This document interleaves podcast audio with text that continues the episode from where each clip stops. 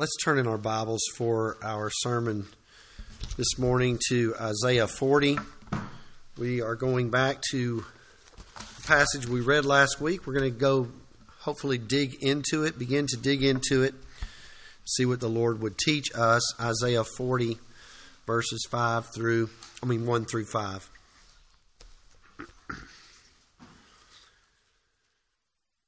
Comfort O comfort my people, says your God. Speak kindly to Jerusalem and call out to her that her warfare has ended, that her iniquity has been removed, that she has received of the Lord's hand double for all her sins. A voice is calling, Clear the way for the Lord in the wilderness, make smooth in the desert a highway for our God. Let every valley be lifted up, and every mountain and hill be made low, and let the rough ground become a plain, and the rugged terrain a broad valley. Then the glory of the Lord will be revealed, and all flesh will see it together, for the mouth of the Lord has spoken the word of the Lord. We have been looking at text that teach us about God. And the reason we are looking at these texts that teach us about God is because we are trying to work on a series of sermons that helps us to disciple our children, teach us what to teach our children. And so last week we asked this question what are we to teach our children to look for in the pulpit? And we said that we are to look for a man who's converted to God. We said we're to look for a man who's commissioned by God to preach content from Scripture about Jesus Christ. And then to call, that man is to call you to Jesus Christ as he preaches those words. Now, as we turn the corner just a little, we're going to ask this question What are we to teach our children to listen for in the pulpit? And we basically we basically answered that in general last week. We said you're looking for a man to preach the gospel, to preach content from the scriptures, and point you to Jesus and call you to faith in Jesus Christ. Well, today we want to listen here in this text and look at it more deeply. What do we listen for? What do we teach our children to listen for when they come to church?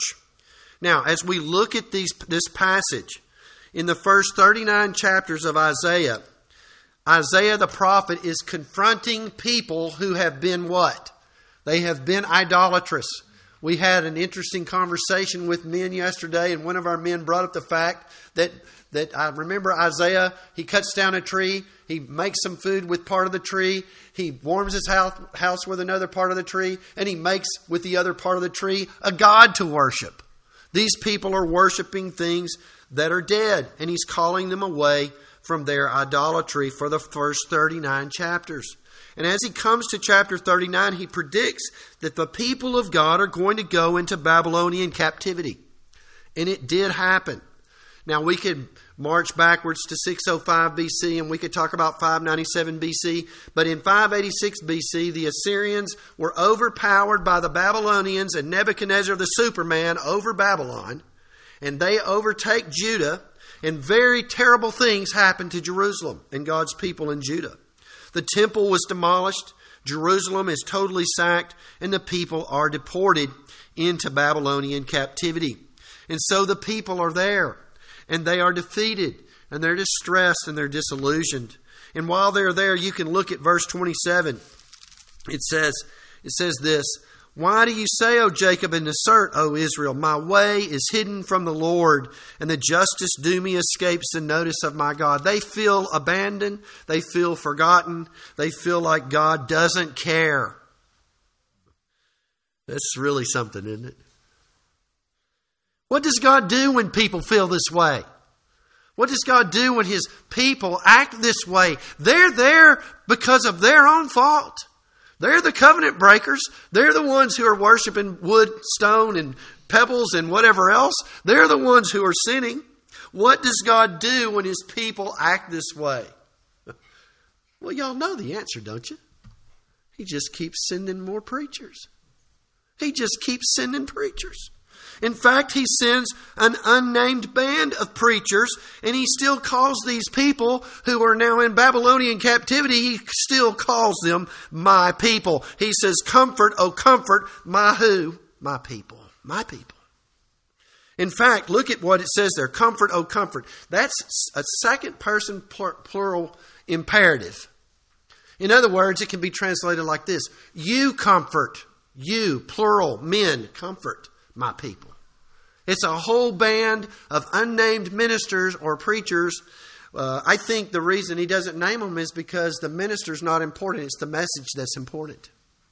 The comfort, the comfort that's, that's being preached is what's important. In verse 9, he says this He says, O Zion, bearer of good news. He says, O Jerusalem, bearer of good news. In other words, there's these evangelists in Zion, evangelists in Jerusalem, and they are preaching this message of comfort. Remember what Isaiah was supposed to do in Isaiah 6 9? He's commissioned to go and preach. I used to always think this in my mind to go preach to the rocks, to go preach to people who are dead, to go preach to people whose eyes are smeared over and ears are full of wax. And so, as we turn, he's turning the people. He's crying out to these people who are disciplined by God and bruised by God's own discipline. He's preaching comfort. And in Isaiah 40, as you turn from 39 to 40, it's almost like Isaiah has, uh, is awakened in a dream. He's no longer speaking to the folks who are not in captivity yet. He's telling them they're going to go in captivity. And now you get to chapter 40 and he starts talking to people who are in captivity. They're in the future now. He sees the future. He sees the people discouraged. He sees the people feeling down. And he's commissioning all these men to go out and preach comfort, this band, unnamed band of men, to go out and preach comfort. Maybe you're discouraged today. Maybe you're disappointed today. Maybe you're dissatisfied with everything today. Have you been there? Romance, your job, your spouse, your sports, school. Maybe you feel alone. Maybe you feel like God's abandoned you. What does God do when we feel this way? Well, He just keeps sending more preachers to preach comfort to us. Number one, teach your children to listen for comforting words from the pulpit. These folks are in a bad way. they're in bondage. In fact, they're in bondage for their own sins. They're suffering. God is chastening them. It's painful. It's a difficult time. They are experiencing what we would call the covenant curses. And what does God say if his people will not repent for long enough time? What does he do? He has them vomited out of the land he gave them. Now they're in Babylonian captivity. Did they sin? Yes. Did they suffer? Yes. Does God leave them there in their sin and suffering? No. He sends men to preach. He sends men to say, I'm not frowning on you. He sends men to say, I'm not far from you, I'm near to you. I still call you my people, even though you're in a far land. I still call you mine. I still have great mercy towards you. Look at verse 2. It's a real important verse. Speak kindly to Jerusalem. There's three things he calls out here. There's three points. We could preach a sermon on every one of them, but we're not. We're going to pick one out. Call out to her that her warfare has ended. That's a reference to hard labor coming to an end. That's a reference to their forced labor living in Babylonian captivity. It's coming to an end. God's discipline is about to stop. Then he says, Call out to her that her iniquity has been removed. That's an interesting statement. Her iniquity has been removed. That's a reference to what's out there coming. In Isaiah 53, there's a, there's a sacrifice that's been made that's going to remove their iniquity. This is a first reference to it. It's coming in, in chapter 53. A sacrifice has been made for sin. And then there's another reference. She has received the Lord's hand, the double for all her sins. And that's that's simply saying there's three or four different ways to look at that. But I believe it's basically saying this here's your sin, and here's the duplicate payment for your sin. Exact payment for your sin has been made. It's what, what really should grab us is the second point. Call out to her that her iniquity has been removed.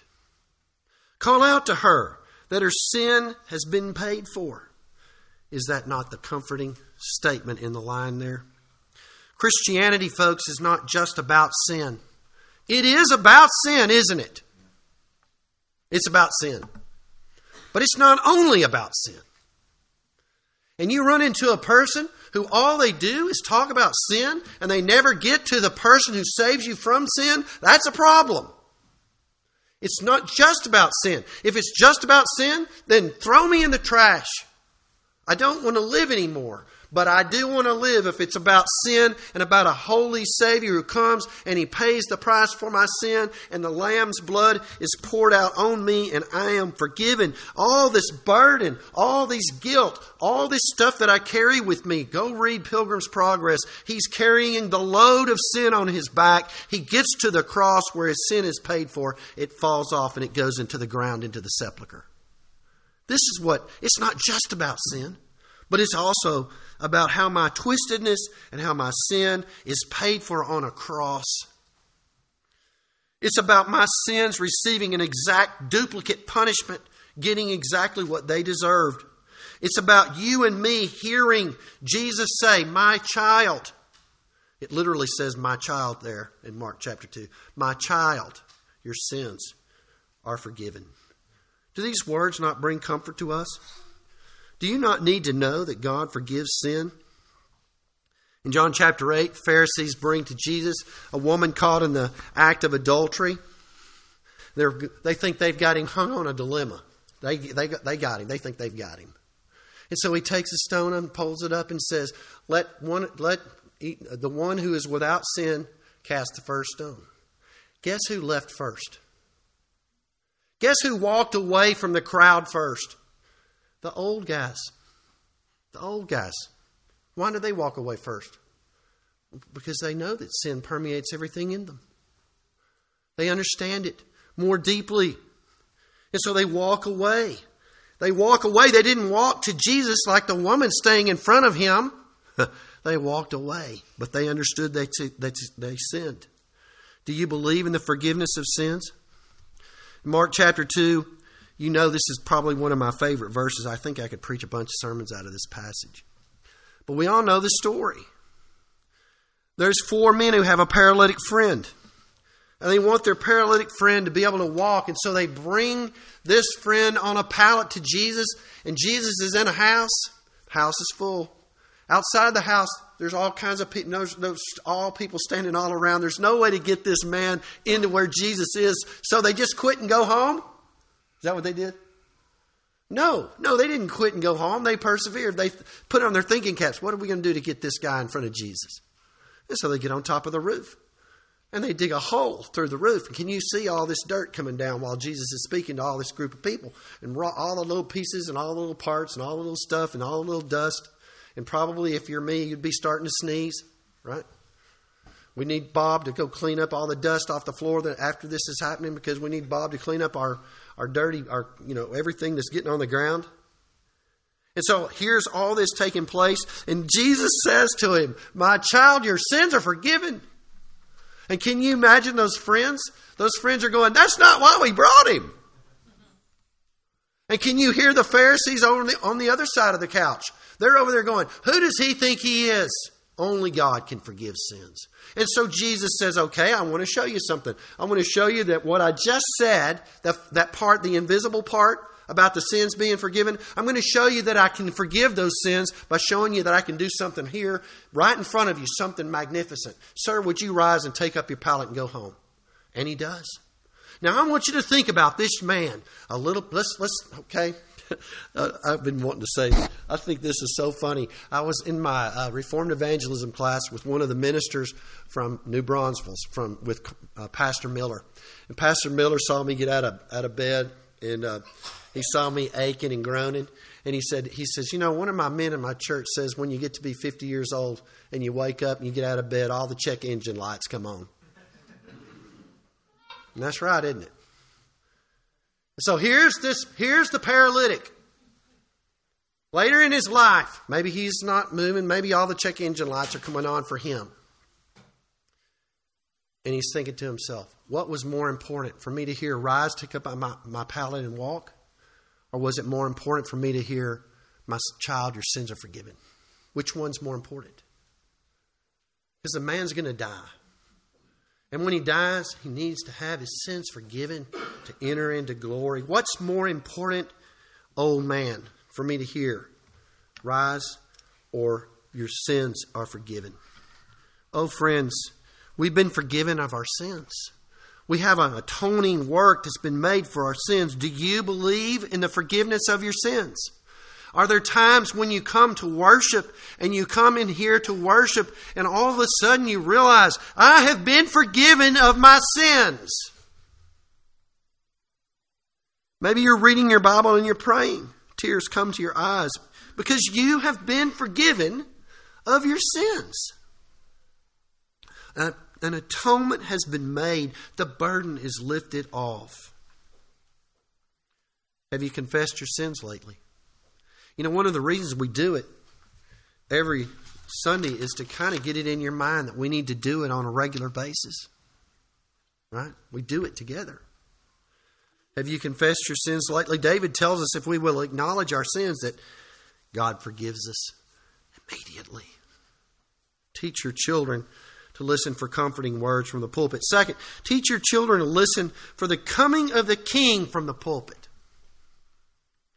Now, this is there, i'm probably there's probably four layers here. I don't have enough time to give you every i'm going to mix it up a little bit and i think you'll forgive me. But i want to give you the first layer and the last three layers i'm going to kind of clump them together.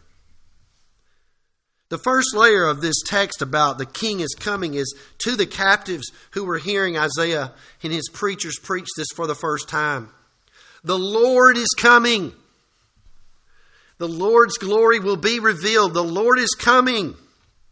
And so, in order to get ready for the Lord coming, we're told to prepare, prepare, clear the way, he says here. Clear the way for the Lord in the wilderness, make smooth in the desert a highway for our God. So, all these guys, all these folks hearing this, they're to get ready.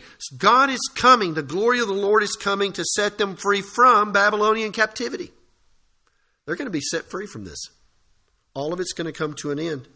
And every valley is going to be lifted up, and every mountain will be and hill will be made low, and the rough ground is going to be smoothed over by God's greater. And finally, the preaching voice says this the Lord's appearance.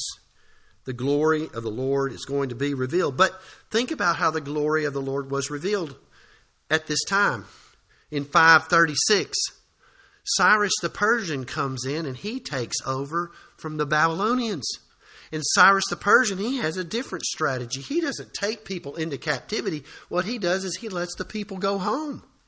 And so all the Jew, all of the Jews, they go back home, along with all many other nations of people. They go back home, and they're able to rebuild their their temple.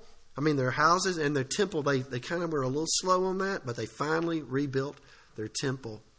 And when they did, that was God's glory. It's just not what you expect. Cyrus the Persian sends them home. And they rebuild their temple. And if you go and you do a little study on how big the temple was, it was about the size of a tennis court compared to Solomon's temple that was about the size of Arlington Stadium where Dallas Cowboys play. It's a small place. And all the old people that could remember Solomon's temple and remember the glory of it and the grandeur of it, they wept but all those young people that were born in captivity, they were excited about having a place to worship God again. The glory of the Lord was revealed. It's just not the way we expect. Now, as we come to these second, third, and fourth layers, we see this ultimate fulfillment of this passage in the New Testament. The King is coming. The glory of the Lord is going to be revealed, and He tells them so. And He says this prepare for the king's coming. So, just as those captives prepared for the Lord to save them out of Babylon, all of God's people are to prepare for the king who is coming. And in John the Baptist, we find this man, this preacher named. In Luke 3 4, John the Baptist takes these words on his lips and he says this Clear the way for the Lord, make his path straight. And what does John the Baptist preach when he's preaching and getting people ready for Jesus' coming? He preaches the repentance for the forgiveness of sins. He preaches this preparation for the coming of the King of glory. In those days, a physical preparation would take place, right? The, if you've ever watched some of these movies like Judah Ben Hur, I was talking about Judah Ben Hur with somebody the other day. If you watch any of these movies and you see a, a, governor or you see some big dignitary coming, they're coming down the road and they have those grand, beautiful white horses, and the streets are immaculate. They picked up all the debris. They smooth, smooth over things and they make everything clean. The king's coming. And so John the Baptist is speaking not about physical preparation, but the preparation of, our, of the heart. Make your highway clear. Make your highway, your the heart, uh, ready to receive King Jesus who's coming. This is what we might call the disruption of repentance. Uh, let, let, let's just get real. Have y'all seen some disruption and upheaval recently on the way to church, maybe?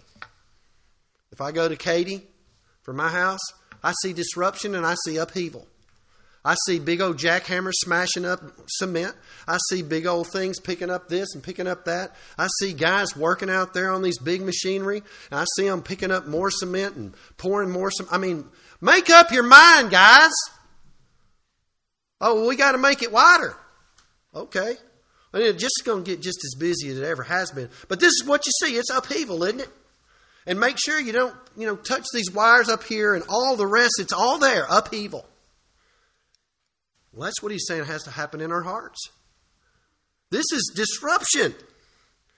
Break your hard hearts. Remove stones, boulders out, roots out, runners out. Men, listen to me. There's not a one of you. Not one of you would go to work tomorrow not prepared. Not one of you, if you've got a report to do, would you go without it being done. Not one of you. You would be embarrassed to death not to have your stuff ready. Right? You with me? I'm, that's me. I'm talking about me. I'm got, I, I get my stuff ready, man. Ask me what I'm going to do tomorrow. I'm going to get ready for Sunday tomorrow because Sunday's coming. right? Friday's coming. That report's coming. I got to get it ready. Well, friend, listen, are we not going to take the same, at least the same kind of pains with our own souls to get ready for Jesus coming? The king's coming is certain. Verse 4, let me read it again. Let every valley be lifted up, and every mountain and hill be made low, and let the rough ground become a plain, the rugged terrain a broad valley. The king's coming. Think about the king coming at the, on the days of the Exodus. God comes and the days of the Exodus. And we think about Moses, but God came in the days of the Exodus and Pharaoh was lowered to the ground. His power was nullified. You've got all of Egypt going down. You've got all this stuff, this rough, smoothed over by God's power. His people are set free through the, through the blood of a lamb. And when Jesus comes, if you and I are not preparing, if we're not going through this jackhammering stuff and all this upheaval kind of thing in, in our souls, we won't be ready for his coming. But he still is going to come. We just won't be part of the kingdom. I want you to see the appearance of the king. We're making these preparations. And when he comes, it says it's going to be a glorious coming. Then the glory of the Lord Jesus is going to be revealed. But what is that? It's not what we expect. Now, I can give you wonderful um, definitions, but it's not what we expect. Think about it. So here's Israel. God overwhelms Egypt. God brings them to Mount Sinai. Moses builds a portable tabernacle and the glory of the Lord is there. Is that what you expect? And then, when God brings the people out of Babylon and He brings them into His land, they rebuild their homes and they rebuild a small little temple. And that's the glory of God. Is that what you expect? And then we see Jesus comes. And just like we saw the Lord in a tent several times before, now he's coming in the tent of a human being's body. Is that what you expect? Here's the glory of God in a tent, a human tent. The glory of God would dwell in a tent at the, at the Exodus. The glory of God would de- dwell in Solomon's temple. The glory of God would dwell in a small little tent made or a temple made after Babylonian captivity. And now the Word becomes flesh and tents among us. And John says, We beheld His glory. In Christ, we find all the glory of God. It's just not what we expected. In World War II, the Germans developed what is called a microdot. I don't know if any of y'all ever heard of a microdot, but a microdot back in those days, it was as big as a, a, a dot above an I or a dot at the end of a sentence. But the German microdot could contain inside of it tons of information for them to send back and forth uh, as they were fighting in World War II. And J. Edgar Hoover called the German microdot this the enemy's masterpiece of espionage. In the person of Jesus, to look at him, he's looking like looking at a dot over an I. In looking at Jesus, he's it looks like you're looking at a period at the end of a sentence, but there's way more than that there, isn't there? This is the glory of God revealed. Why is the glory of God revealed in this way? Because God loves you so much, He wants to be as close to you as He possibly can. So He's going to come through every barrier. He's going to do everything He can to fit into our skin and know what we what it's like to be in our bodies. He will level everything down. He will overcome every barrier in order to be close to us. That's why He comes this way. In John 14, 1 through 3, Jesus says, Do not let your heart be troubled. Believe in God, believe also in me. In my Father's house are many dwelling places. If it were not so, I would have told you. For I go to prepare a place for you. If I go and prepare a place for you, I will come again and receive you to myself, that where I am, there you may be also. Now, those are if you go and read some commentaries, you'll find out that those are the most bled, sweated over, cried over verses in the Bible. What's, what's Jesus saying here? Does Jesus mean that he's literally going to go get a carpenter's belt out? Going to get a hammer? He's going to get the nails? And he's going to go and build a room for us in heaven? Is that what he's talking about? If you notice verse 2 in John 14, it says, In my Father's house are many dwelling places. The point is, the rooms are already there. The rooms have already been built. The rooms are already there. So, what's he doing? What's the preparation so that you and I can be with him where he is? Well, the preparation is the cross. That's the glory. The preparation is somebody else taking out a hammer. Preparation is somebody else taking out nails. So the preparation is somebody driving nails in his hands and his feet. That's the preparation that opens the way up to heaven so that you can be in that place with him where he is. The rooms are already there, folks. The preparation's the cross. It's just not what we expect. I want you to think about a defensive end. and I don't, I, you know, just wait till the end, okay? But I haven't watched football very much in probably 35, 40 years. But I do remember how it goes. But I want you to think about a defensive end. I want you to think about a defensive end. He comes rushing in and he grabs hold of the quarterback, and let's assume that it's okay to smash the quarterback in the ground and hurt him. Let's assume it's okay right now. Okay, I know that's a, that's I know that's a penalty. But this defensive end, he runs in there and he grabs hold of the quarterback and he smashes him into the ground. And then we, what does he do? What does he do? He runs around and he gets high fives and he makes sure everybody sees what he's done and he's getting all the, you know, he's getting all the glory for it. But this this defensive end, he goes underneath the stands. He goes in the bleachers. What's he doing down there?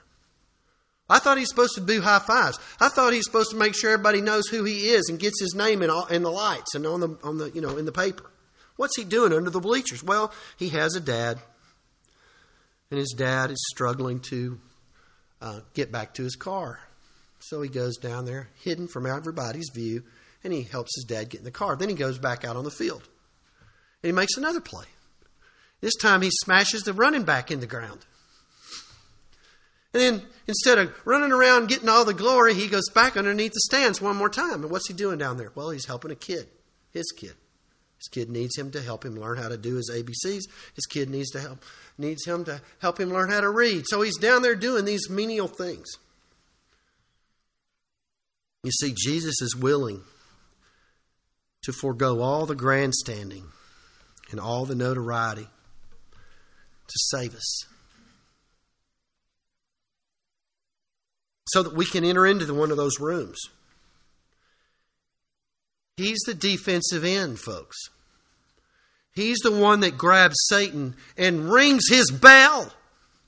He's the one who crushes him on the head. He's the one who does it. It's just dirty and gory and nasty looking when he does it. It's all hidden in blood. It's all hidden in being broken. But this is how he takes Satan and crushes him on the head.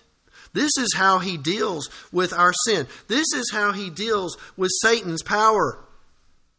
Just doesn't look like what we expect.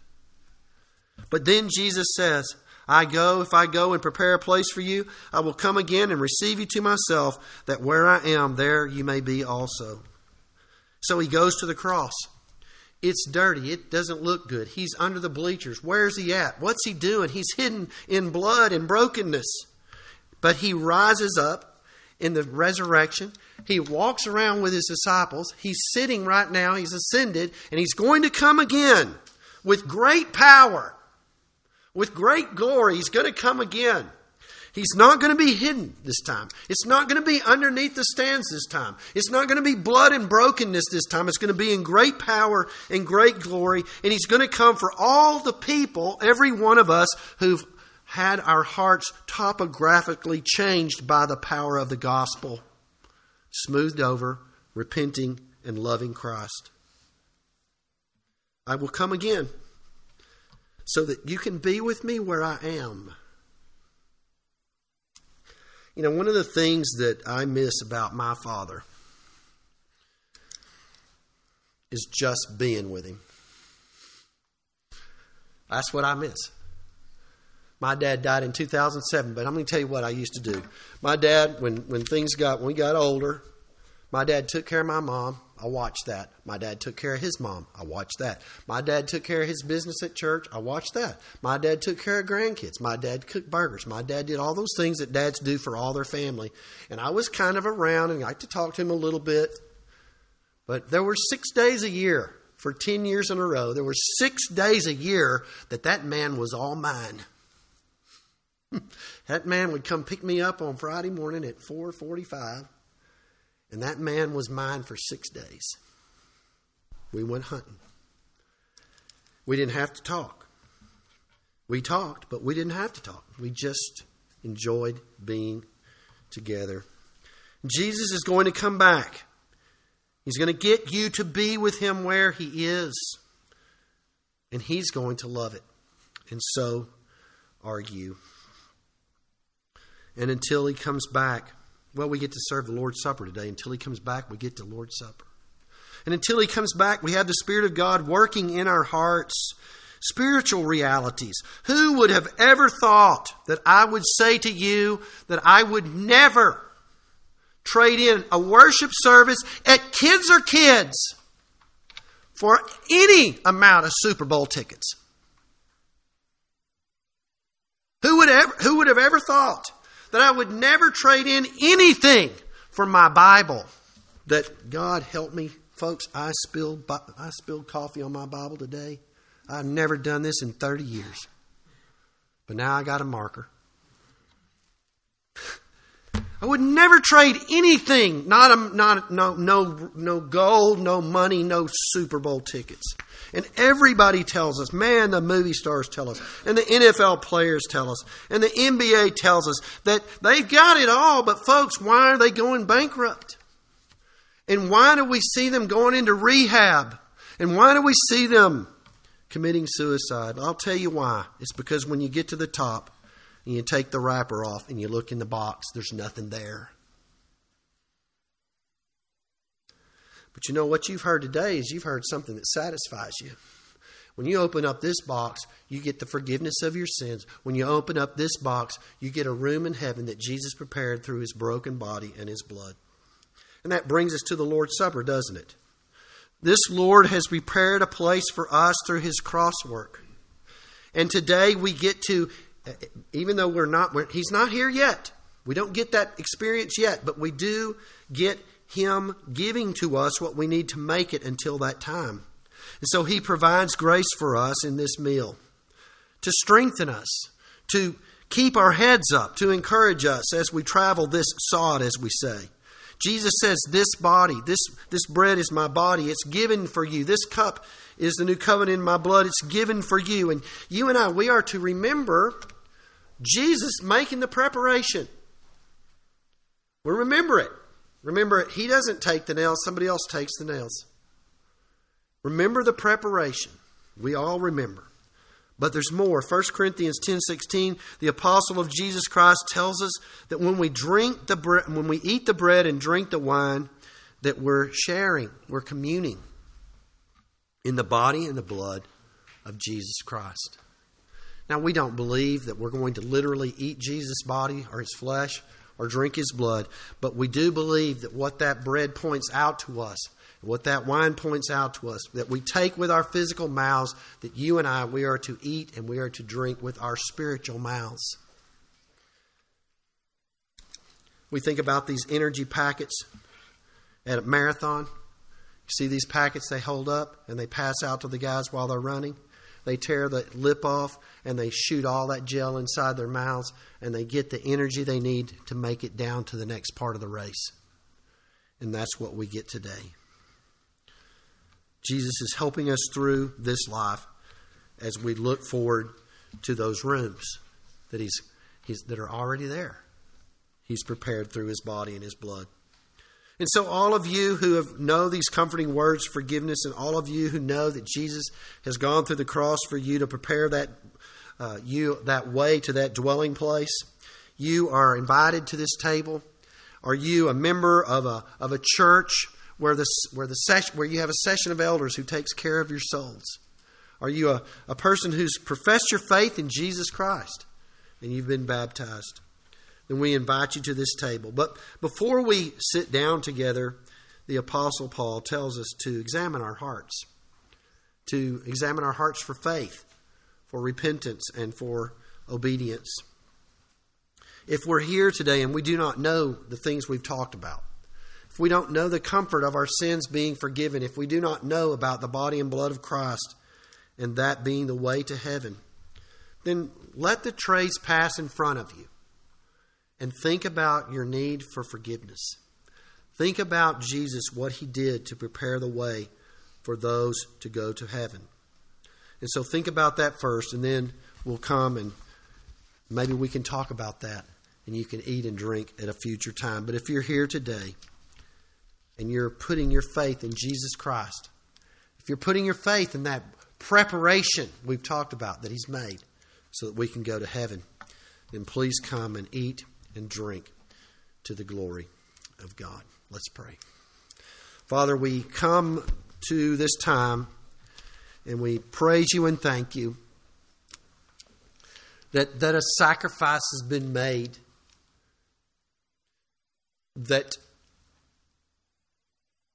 what we understand on the cross looking so weak, that something so grand and powerful was taking place, that our sins were being paid for that our punishment was being meted out on an innocent victim for us, and that by faith, that innocence, his righteousness, becomes ours as our sins are imputed to our dear Savior.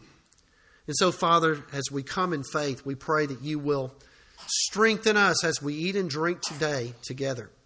We pray that you'll set these elements apart from their common and sacred use. And we pray, Father, that you would remind us that everything we do right now is not physical that's most important, but it's the spiritual part. It's the part that we do by faith as we take you again into our hearts and lives by faith. Whether it be the bread and the wine, we get all the grace we need. And so, Father, feed us, we pray. Help us down the next stretch of the way in this life. We ask it in Jesus' name. Amen.